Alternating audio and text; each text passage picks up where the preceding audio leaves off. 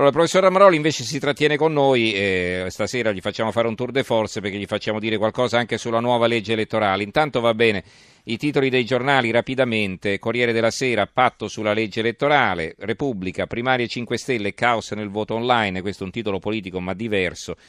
La stampa, legge elettorale, patto PD Forza Italia, c'è l'intesa, sbarramento del 3%, l'ira dei grillini è un inciucio. Anche Lega e AP, Alleanza Popolare, d'accordo con il testo presentato in commissione, eh, l'ultimo tentativo per la riforma. Il quotidiano nazionale, il giorno della nazione, il resto del Carlino, patto PD, Azzurri e Lega sulla legge elettorale, ma c'è aria di fronda.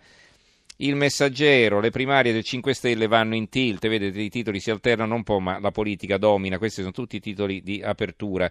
Il giornale, qui è di taglio centrale, sito 5 Stelle in tilt, giallo sul voto per Di Maio, e di spalla una colonna quei dubbi di Berlusconi su Rosatellum e su Salvini. L'avvenire di taglio centrale, la legge elettorale va, il sì dal centrodestra, il fatto eh, quotidiano apre così, Renzi fa una legge elettorale ad personam per Berlusconi, il Rosatellum favorisce l'ampia alleanza delle destre e fa fuori 5 Stelle. Il segretario Dem vorrebbe un sistema per l'inciucio, ma rischia di aiutare solo l'ex cavaliere. Coro di no dai 5 Stelle, terzo sistema incostituzionale in dieci anni, Pisapia e Bersaniani.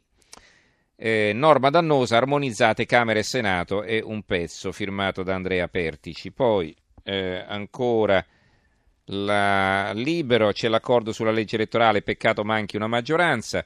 Il manifesto Renzi tenta Berlusconi con le suppletive, imbarazza la sinistra, ecco Rosatellum bis. Eh, la verità, una legge fatta per inciuciare, non per governare, è il titolo del fondo di Maurizio Belpietro che non abbiamo tempo di leggervi. L'opinione, una riforma per votare a marzo. Il mattino, legge elettorale, ultima chance, prima intesa fra PD, Forza Italia, Lega e AP, primarie 5 Stelle, il flop del voto online. Va bene, mi fermo qui con la lettura perché sennò passiamo tutto il tempo a leggere titoli anche che aggiungono poco al nostro ragionamento e non possiamo invece approfondirlo. Allora, professor Armaroli, eh, come abbiamo sentito, molti giornali, quelli che eh, diciamo, non stanno con la maggioranza né con il centrodestra, eh, diciamo quelli che eh, o stanno con la, eh, i partiti alla sinistra del PD o eh, simpatizzano per i 5 Stelle, sono fortemente contrari, come del resto i partiti di riferimento, perché? Perché si dice che questa legge favorisca le coalizioni e quindi escluda chi vuole andare eh, alle urne da solo, senza alleanze. Ma senta, eh, sarei tentato di dire se sono rose sfioriranno, perché già eh, abbiamo visto che è un tentativo dove addirittura erano quasi tutti d'accordo, mm. cioè i quattro grandi, diciamo così, erano d'accordo e poi al primo, al primo, al primo voto tutto si è evaporato. E certo, ovviamente un, un, sistema che premia le coalizioni eh, ovviamente danneggia i 5 Stelle. Mm-hmm. Ma questo direi è nelle cose comunque, perché se si andasse col sistema proporzionale puro, gli accordi eh, avverrebbero sempre, ma avverrebbero non prima del voto, ma dopo il voto, a differenza dei sistemi maggioritari dove appunto uno si dichiara prima con chi sarà e che cosa farà assieme. Quindi questi sono i termini del problema. Che, che un sistema elettorale garantisca la governabilità, io lo escluderei nella maniera più assoluta per una ragione molto semplice, che la nostra Costituzione prevede eh, elettorati eh, eh, eh passivi diversi perché eh, alla Camera eh, attivi e passivi. Alla Camera si vota a 18 anni, al Senato invece no. E quindi non abbiamo una corrispondenza più univoca tra i voti eh, per la Camera e i voti per il Senato. Quindi questa già è una grossa, una grossa difficoltà. E poi c'è l'altra maledizione che pende su tutte le leggi elettorali dal 1800 ad oggi, e cioè eh, l'eterogenesi dei fini coloro che pensano di mettersi, di, di fare una legge elettorale a, a, proprio uso e consumo, poi sono beffati eh, terribilmente alla prova dei fatti. Questo lo abbiamo visto in diverse occasioni, anche abbastanza di recente, quando Berlusconi volle cambiare il sistema, il Mattarellum con il Porcellum perché pensava che col Mattarellum non avrebbe vinto, invece in realtà avrebbe, avrebbe vinto con il Mattarellum e non col Porcellum che invece favorì Romano Prodi eh, mm-hmm. che invece non lo voleva, eh, eh, che infatti lo aveva battezzato Porcello. Quindi mm. voglio dire, ecco, bisogna essere, stare molto cauti.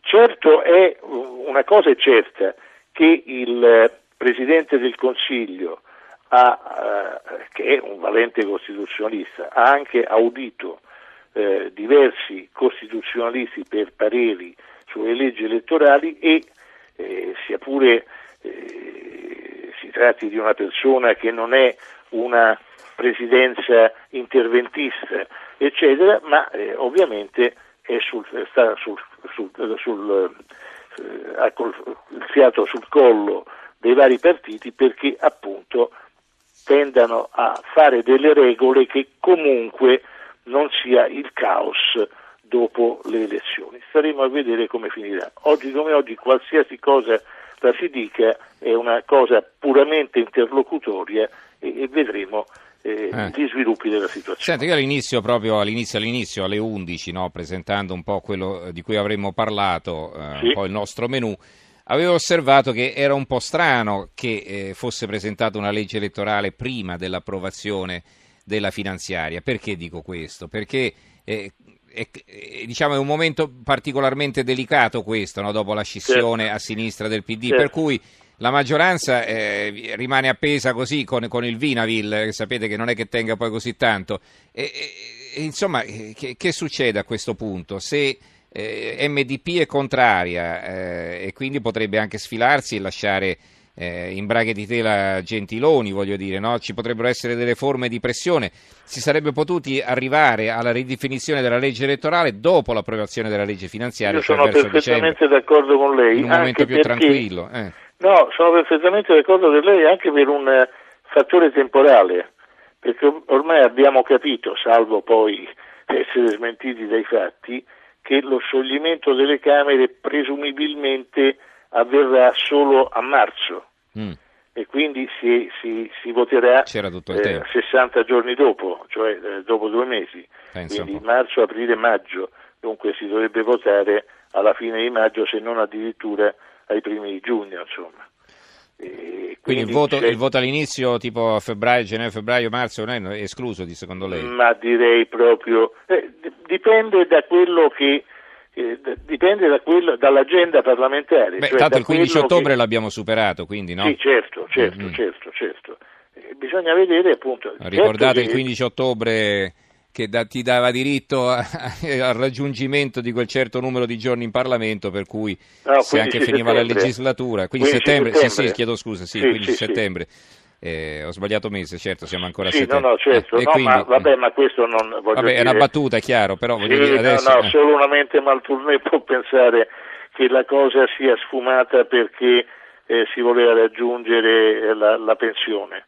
Tra l'altro tenga presente che ci sono, mi risulta, una ventina buona di, di parlamentari che eh, saranno eh, cornuti e mazziati, nel senso che non riceveranno eh, la pensione a 65 anni come gli altri e addirittura pare che non riceveranno neppure il rimborso di quello che hanno già dato. Perché? Perché sono stati eletti, eh, sono subentrati ad altri eh, dimissionari o comunque in, che, che, hanno rassegnato le dimissioni e quindi non hanno maturato il periodo di quattro anni e sei mesi. Mm-hmm. Quindi ci sono alcuni eh, meno uguali degli altri. Allora, una valutazione conclusiva, Bianca da Roma scrive una legge che avvantaggia le coalizioni, ma del resto quale partito riuscirebbe a governare da solo? Nemmeno i 5 Stelle. Cioè, per come è spezzettato il nostro sistema politico, no? ormai è tripa- tripolare, possiamo dire, eh, certo. le coalizioni sono una scelta obbligata. Ricordiamo tra l'altro che si vota adesso in Germania Domenica noi domani sera daremo ampio spazio a, così, a, un'analisi del voto tedesco, quindi vi preannuncio già di, di che cosa ci occuperemo domani. E, eh, cioè, eh, sembra quasi che siamo condannati alle coalizioni anche da noi, insomma, no? L'aspirazione Beh, del partito, la vocazione maggioritaria, no? ricordate, ricordate sì, già Veltroni, Veltroni esatto, sì, Veltroni, queste cose qua. Poi Renzi, e poi eh. Renzi, eccetera, certo. Sì, sì beh, ma del resto il sistema delle coalizioni è sempre in Italia c'è da, da, da sempre, diciamo, mm-hmm, no? certo. in, in, tempo, in, età repubblicana, ma direi anche prima, ma comunque per fermarci all'età repubblicana eh, noi abbiamo avuto eh, formule politiche che prima si chiamava centrismo, poi centrosinistra, eccetera. Pentapartito, eccetera, eccetera, eccetera. Eh, Pentapartito e così via. Va e bene. Quindi saremo mm. condannati a questi. Forse l'unico fatto positivo, sa qual è? Mm. Che la, la, distanza ideologica, per, per, usare un'espressione cara al mio amico e collega Giovanni Sartori, eh, la distanza ideologica tra le estreme, diciamo, eh, eh, si è raccorciata moltissimo rispetto a quello di una volta.